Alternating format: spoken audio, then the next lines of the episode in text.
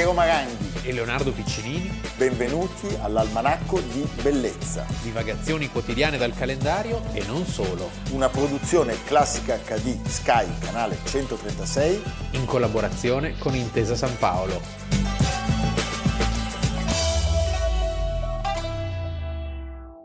25 aprile, Almanacco di Bellezza. Leonardo, prima di iniziare la nostra puntata... Buon 25 aprile. Buon 25 aprile. Perché, Festa della liberazione. Perché il 25 aprile si deve festeggiare. È una festa di tutti, eh? Di tutti. Siamo qui grazie al 25 aprile. Possiamo dire quello che abbiamo in testa grazie al 25 sì. aprile. Va bene. Adesso raccontiamo... Adesso non diciamole troppo grosse però. Non diciamole troppo grosse, ma raccontiamo subito il primo personaggio. E lo facciamo attraverso un personaggio a cui vogliamo molto bene. Il caso Alberti è abbastanza curioso, mi ricorda per un certo verso il caso Petrarca. Nasce esattamente cento anni dopo di lui e avrà una vita erabonda con delle curiose similitudini. Discende da un'ottima famiglia, signori della zecca nel 300 e sostanzialmente banditi dalla città nel 400. Cresce fra Padova e il nord Italia, si laurea a Bologna, ma la sua estraneità a Firenze è anche la sua fortuna. Come Petrarca scoprirà nell'antichità i rimedi ai tempi correnti. Con lui per la prima volta l'antico diventa moderno e il moderno obsoleto. Questa frase l'ha detta una persona a cui siamo legatissimi e che ci manca tantissimo, stiamo parlando di Filippo Daverio. E di chi stava parlando Filippo? Beh, di una figura veramente fondamentale, centrale nella storia dell'arte, dell'umanità, Leon Battista Alberti. Si parla molto di Leonardo come uomo, artista poliedrico, simbolo del Rinascimento, in qualche modo lui lo precede, cioè è il primo, il primo personaggio della storia moderna con cui le arti vengono promosse a ruolo della letteratura, della filosofia, le artes liberales, e cambia il mondo effettivamente, è vero? Cambia il mondo. Cioè, parliamo di un architetto, un linguista, un crittografo, uno scrittore, un matematico, uh, un filosofo, un musicista, un archeologo. Dobbiamo eh? sempre ricordare che questo fenomeno che si chiama Rinascimento, noi lo associamo subito all'architettura, no? certo. a quello che si vede. In realtà è un fenomeno soprattutto intellettuale, che nasce già con Petrarca, cioè l'attenzione alla classicità è una cosa che già è nelle, è nelle cose da, da, da, decenni. Ma poi all'inizio del, del 400 ci sono queste scoperte fantastiche, Poggio Bracciolini, che da Firenze va a San Gallo e scopre Vitruvio, sì. perché i monaci avevano avuto questa straordinaria idea di copiare i testi dell'antichità e attraverso i testi dell'antichità tu puoi ipotizzare un mondo che è un mondo nuovo e, e quindi puoi riscoprire ad esempio quello che hai a disposizione, perché Leon Battista Alberti è prima di tutto un archeologo e lui restaura gli acquedotti. Il Rinascimento è una rinascenza delle acque. Sì. È veramente un, un mondo sotterraneo che viene scoperto. È molto meno esteriore, se vogliamo, di quanto si pensi. Cioè lui cioè è, è, esteriore, ma c'è qualcosa rispetto, di rispetto al suo maestro, rispetto al suo maestro che è Brunelleschi, fa un salto in più, cioè teorizza tutto quello che Brunelleschi aveva intuito dall'osservazione degli antichi. Cioè Brunelleschi aveva capito che nello studio delle proporzioni degli edifici romani stava la chiave per l'architettura moderna. Lui fa di più, si ispira proprio alle tipologie strutturali e decorative e le inserisce nelle sue eh, fabbriche. Sì, e compie lui, quasi un completamento. Con lui il tempio antico e la chiesa diventano un tutt'uno. Un tutt'uno. È una cosa per noi scontata, ma l'idea che la, una chiesa avesse una facciata classica avviene per la prima volta sì, con certo. lui. Il tempio malatestiano di Rimini, oggi, ah. si va a Rimini, oggi si va a Rimini per andare in spiaggia però a Rimini c'è la prima chiesa moderna del mondo. Il Tempio Malatestiano. Il Tempio Malatestiano, cioè un arco di trionfo viene collocato sulla facciata di una chiesa. Cioè non esisterebbe Palladio certo. senza Leon Battista Alberti. Ecco, infatti ha, detto bene Leo, cioè lui è, è un completatore, mette a terra volgarmente ciò che avevano intuito, che avevano offerto prima di lui figure Sì. pazzesche come Brunelleschi, come Masaccio, come Donatello ed è veramente un personaggio straordinario, nato a Genova Sì. perché esiliato. Una storia dantesca. perché esiliato. È figlio, di fio- figlio naturale di un fiorentino esiliato per ragioni politiche. per ragioni politiche, Firenze cui lui anelò sempre, nasce a Genova il 14 febbraio del 1404, quindi il giorno di San Valentino. Vedi, devo mettere sempre un po' di volgarità io, perché non sono snob come te. Viva l'amore! Viva l'amore. Sì. La sua famiglia appunto era di origine fiorentina, ma pativa questo esilio.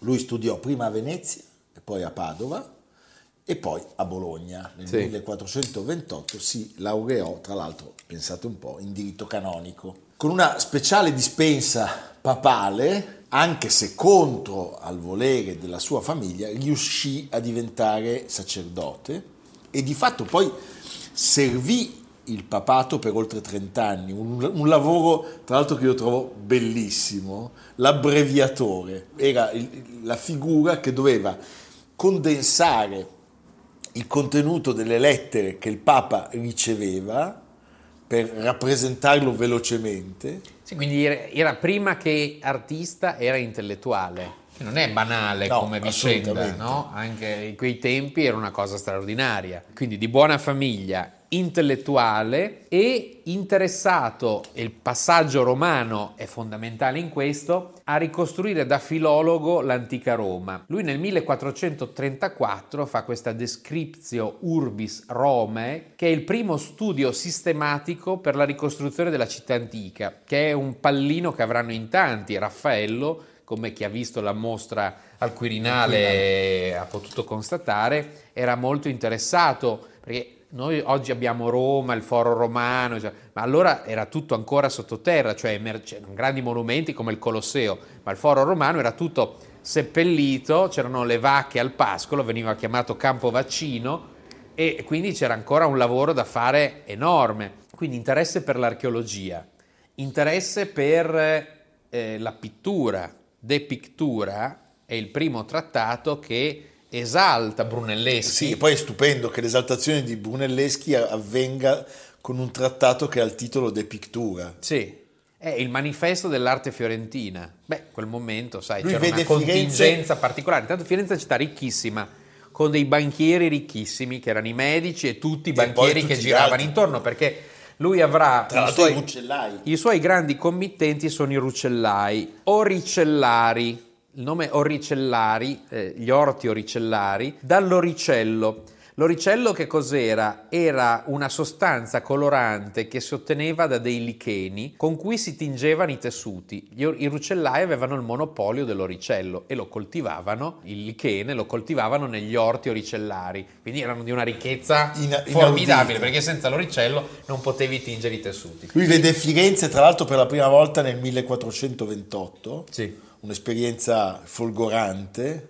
Beh, tu pensa, nas- nascere sentendosi fiorentino e dover aspettare questa maturità, perché alla fine aveva 24 anni. Pensa poi- all'emozione. Sì, e poi la Firenze di quegli anni, cioè il Firenze di quegli anni è il luogo in cui si sperimentano tutte eh, le, le- le- le modernità possibili. E dalla cupola di Brunelleschi a Masaccio, alle sculture di Donatello, non c'era luogo al mondo che avesse una tale concentrazione di innovatori.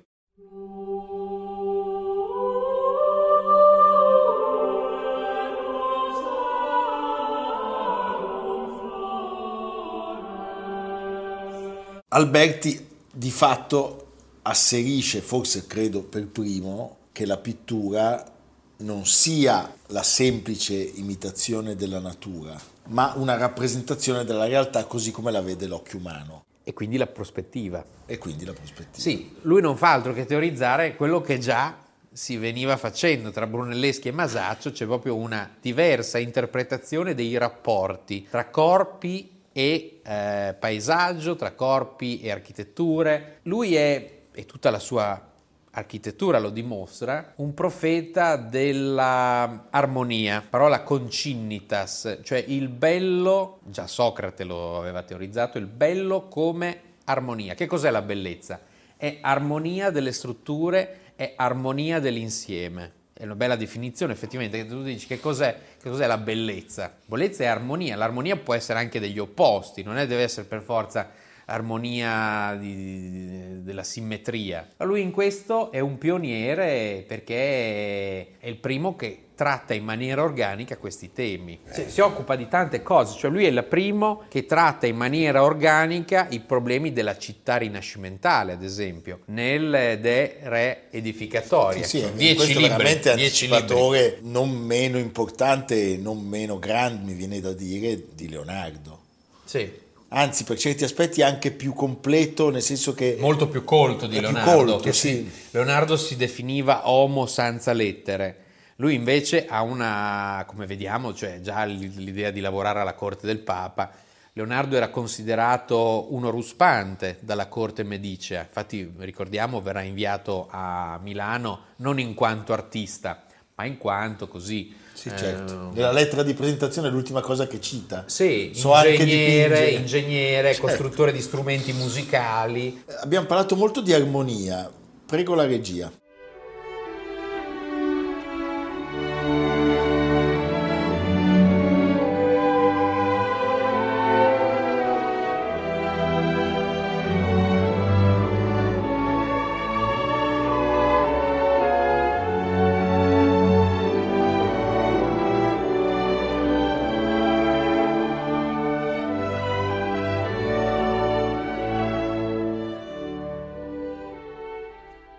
Fosse stato mai a Berlino o a Baltimora o a Urbino, o Urbino.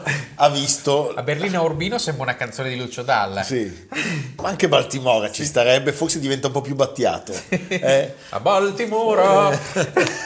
ha visto certamente le, le, tavole prospettiche delle città ideali, che qualcuno ha ipotizzato, che qualcuno ha ipotizzato fossero state fatte da dall'Alberti. Poco ci Laurana, interessa. Alberti, tutti i nomi si sprecano. Poco Comunque è quel interessa. mondo lì. È quel mondo lì. Sì, esatto. beh, vai e noi abbiamo usato Mozart come sottofondo musicale. Se tu vai a Urbino, lo studiolo di, del Duca è co- perfettamente coerente con questo mondo dove la matematica, i rapporti spaziali, cioè l'indagine è tutta su quel tema lì. Già Minimalista perché se tu guardi la facciata di Santa Maria Novella certo. è bianco, nero, opera. linee ortogonali. Sì, sì. È quasi Mondrian. Sì, sono tarsie. Sì. Sono tarsie che possono essere fatte in marmo o, o, in legno, sono concetti geometrici, matematici. E ricordiamolo, cioè lui, eh, i suoi trattati sono fondamentali, sì. perché de re edificatoria, de statua, pensa cosa doveva essere per gli artisti coevi poter abbeverare il loro sapere, il loro desiderio di conoscere. Ma sì, insomma, noi appunto siamo abituati a vedere questi edifici e non pensiamo a quale eh, rivoluzione essi abbiano portato. Appunto il caso del Tempio Malatestiano in cui lui riveste una chiesa già esistente con questa architettura, arco di trionfo sulla facciata e sui fianchi l'arco ripetuto dell'acquedotto o il Palazzo Rucellai di Firenze, dove lui riprende gli ordini del Colosseo per la prima volta e li applica, poi probabilmente è stato Rossellino a, a costruirlo, comunque il disegno certo. suo è una geometria esatta per la prima volta sulla facciata di un palazzo che poi diventerà il modulo per tutta l'architettura dei palazzi fiorentini. Il tempietto del Santo Sepolcro, che pochi conoscono, che si trova lì vicino, è aperto solo di domenica, sembra come un grande scrigno, sempre bianco e nero. Bianco e nero lui trae dall'architettura romanica fiorentina, cioè il bianco del marmo di Carrara o di Luni e il verde di Prato. E lui riprende questa tradizione, quella del battistero certo. o di San Miniato, e la ripropone sulla facciata di Santa Maria Novella, che è del 1470, quindi è già, è già avanti. È maturo, perché poi lui inizia tardi a progettare. Sì. E lui le tre sue città sono sostanzialmente Roma, dove c'è questo Papa Niccolò V Parentucelli di Sarzana, che era umanista e quindi interessato alla, alla classicità e a questo insieme di classicità e cristianesimo. Firenze, dove ha questi ruccellai che gli danno carta bianca, e Mantova. E Mantova, dove, dove abbiamo il San Sebastiano. Mantova, lui è contemporaneo a Mantegna. Mantegna studia la scultura antica, lui anche qui ripropone l'architettura romana e abbiamo la prima chiesa a pianta centrale del Rinascimento che è San eh, Sebastiano e Sant'Andrea volta a botte larga 18 metri, la più grande dai tempi dell'antica Roma. E tu ancora quando entri in Sant'Andrea vedi la prima grande navata unica dove le navatelle laterali delle vecchie chiese vengono abbandonate e tu hai un modello che verrà copiato da tutti. Da tutti. Cioè non avremo Vignola, la chiesa del Gesù, senza Sant'Andrea a Mantova. Quindi è, veramente è un pioniere. Possiamo finire la nostra puntata con un altro pioniere che parla di lui? Eh? Sì. Dai. Negli stessi anni l'altro fratello Malatesta, Sigismondo, non meno intellettuale ma molto più estroverso, chiama Leon Battista Alberti per riprogettare questa chiesa e trasformarla nel tempio di famiglia. Leon Battista Alberti era allora un fiorentino quarantenne, massimo teorico dell'arte e aveva scritto la Descriptio Urbis Rome dopo un suo viaggio e i tre trattati fondamentali sulla pittura, l'architettura e la scultura.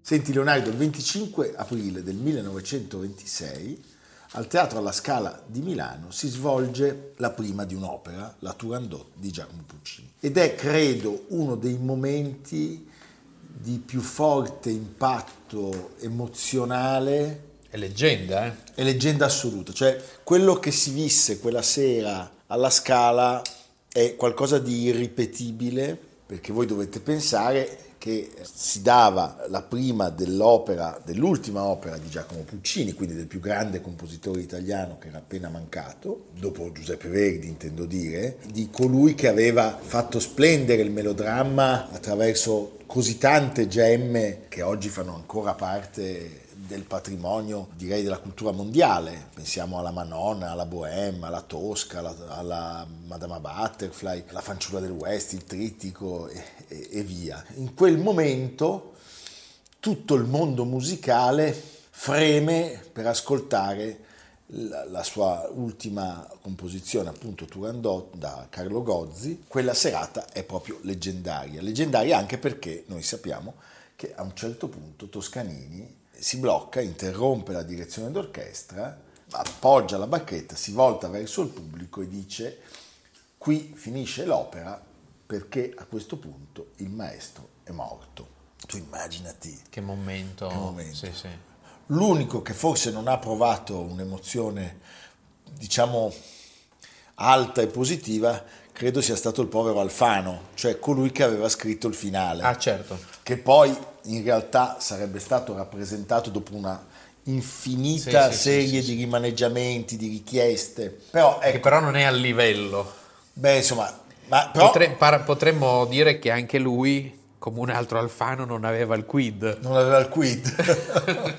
no, possiamo dire che anche Puccini faceva una fatica bestia a finire sta opera. Che comincia negli anni 20, all'inizio, nel 1920. Sì, lui è reduce dal grande successo americano del, del trittico, è un'opera rivoluzionaria e mi piace in fondo sottolineare questo aspetto. Se tu ascolti le prime battute della Turandot dici sono finite le sartine è, è arrivato Alfred Hitchcock. Ah sì, sì. Come diceva Daverio, è arrivato, è arrivato David Lynch.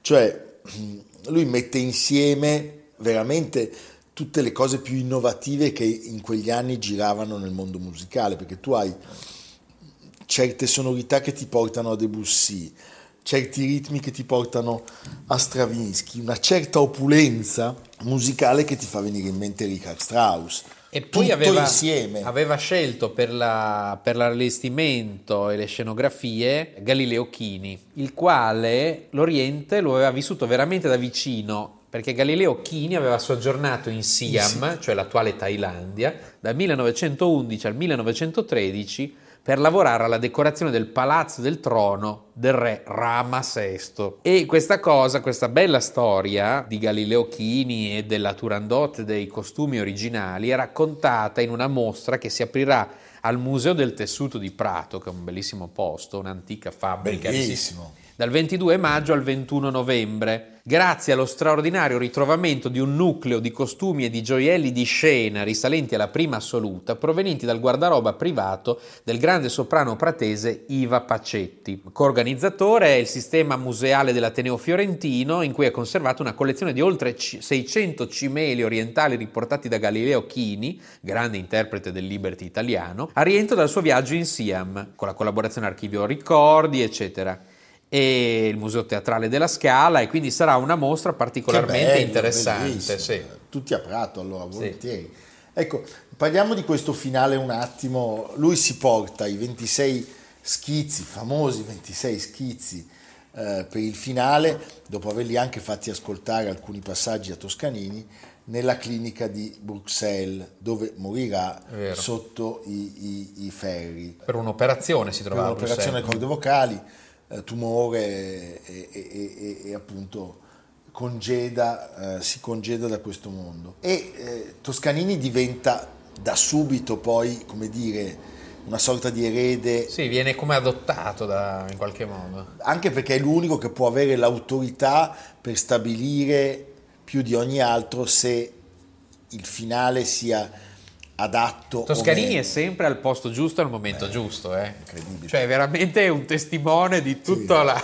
Anche L'abbiamo se... visto, ne abbiamo parlato dei pagliacci di Leoncavallo, sì, cioè sì. è sempre lui. È sempre lui, prima di Bohème c'era lui, è sempre nel posto giusto. C'è da dire che il suo rapporto con, eh, con Puccini, diciamo, fu un rapporto anche molto burrascoso, che fece dire a Puccini questo porco teatro non mi ha dato che dolori parlando della scala. Ah. e in fondo il suo più grande successo lui non lo gode nel senso che quando va in scena Turandot eh, Puccini non c'è più. Però eh, è indubbio e poi anche la Bohème abbiamo detto esordisce, a, esordisce a, Torino. a Torino perché gli viene sbarrata la strada della scala. La Madama Butterfly alla scala non è un successo anzi. Insomma sì, sì. tante storie non lineari, voglio dire che ah, si è ripreso con abbondanti interessi il maltolto, perché se c'è un compositore che, che, che è rappresentato... che tutti i teatri rappresentano sì. con eh, sempre grandissimo successo, è proprio Puccini. Diciamo che il povero Alfano si mette a lavorare e di fatto poi questa diventa anche la sua opera forse più famosa. Ah, vedi.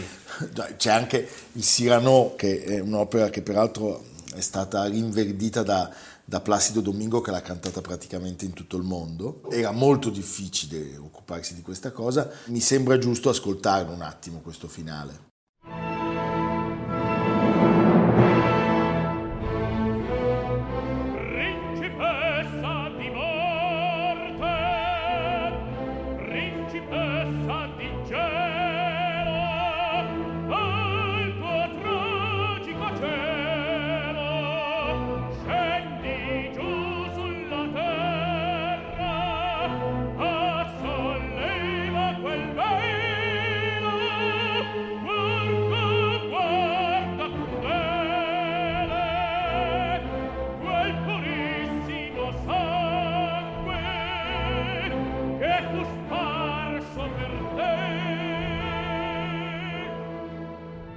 Se ne occupa anche Luciano Berio.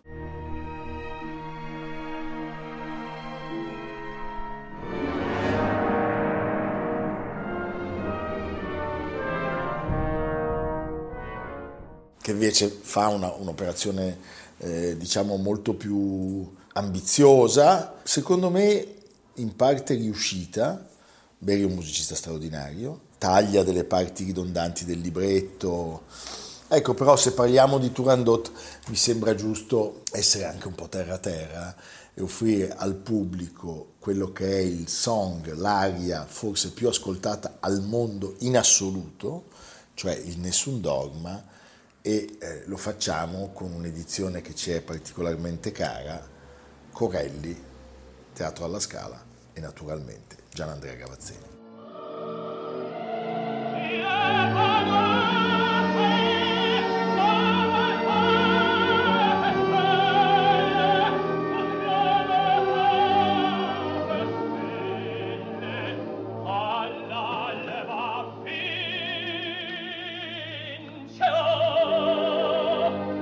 Ora, qualcuno ha avuto l'ardire di dire che Toscanini nel fermarsi e dire qui finisce l'opera intendesse l'opera con la O maiuscola. Ah, cioè in senso generale. Che è l'ultima opera. Sì. In realtà certamente qui non, finisce la musica. Non proprio. è così, però permettimi di sottolineare ancora una volta, per smentire anche molta eh, letteratura che si è cementata negli anni, diciamo, dopo la seconda guerra mondiale, che hanno voluto ridimensionare la figura di Puccini, se non addirittura in alcuni casi emarginarla.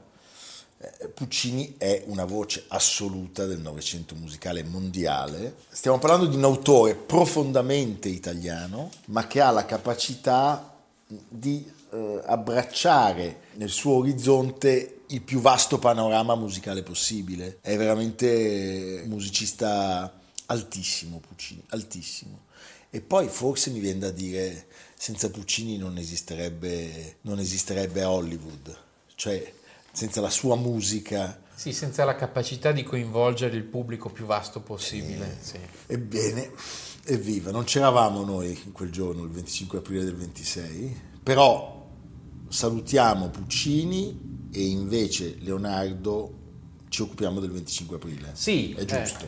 Eh, è vorrei giusto. consigliare due libri. Il primo, eh, Prigionieri della storia, di Keith Lowe, che cosa ci insegnano i monumenti della seconda guerra mondiale e giro del mondo, da Volgograd ad Arlington e anche a Bologna, perché a Bologna, sotto il palazzo comunale, c'è il sacrario dei caduti partigiani, un monumento di gran lunga più intimo di quelli descritti in questo libro, dice l'autore. Nato da un'idea molto semplice, consiste in circa 2000 fotografie di membri della Resistenza, accompagnate dai loro nomi e cognomi, affisse al muro dell'edificio del comune in piazza del Nettuno, nel cuore della città. Durante la guerra era il punto in cui venivano assassinati i partigiani catturati dalle autorità. Ricordiamo Bologna, città che ha sofferto molto durante la guerra, Marzabotto, pochi chilometri, su 770 vittime e eh, Piazza del Nettuno era uno dei punti preferiti sia dai nazisti che dai fascisti italiani e vi furono fucilate parecchie persone. Alla caduta la città si libera il 19 aprile, quindi prima di Milano, in poco tempo diventò non solo il punto in cui i parenti delle vittime di Piazza del Nettuno potevano andare a rendere omaggio ai loro cari, ma anche un luogo per commemorare chiunque fosse morto per la libertà quindi un luogo da andare a vedere in questo 25 aprile. L'altro libro di Chiara Colombini, Anche i partigiani però, è un libro molto interessante, molto agile, che eh, rende giustizia di tante fake news che si dicono sul movimento partigiano e quindi insomma è un punto fermo appena uscito su questa incredibile epopea. Certo, che è un'epopea nostra. Certo, Beh, cioè, sì, eh, perché diciamo la verità, cioè, che se non ci fossero i partigiani, se non ci fosse stato l'antifascismo, i partigiani, il CLN, quei pochi, perché erano pochi rispetto ai milioni di italiani, però quei pochi italiani hanno difeso l'onore. Assolutamente. Di una nazione. E guarda che non è scontato. Eh no. Perché tu guarda, in Germania non c'è stato. Ma neanche in Francia. Beh, in Francia c'è stato un po' di più, è stato ma, enormemente. Però De Gaulle ha salvato l'onore certo. dei francesi. I partigiani hanno salvato il nostro. Sì. Bene, ci vediamo domani. A domani. Buon 25 aprile. Almanacco di bellezza a cura di Piero Maranghi e Leonardo Piccinini. Con Lucia Simioni, Jacopo Ghilardotti, Samantha Chiodini, Paolo Faroni, Silvia Corbetta. Realizzato da Amerigo Daveri, Domenico Catano, Valentino Puppini, Simone Manganello una produzione classica HD Sky Canale 136 in collaborazione con Intesa San Paolo.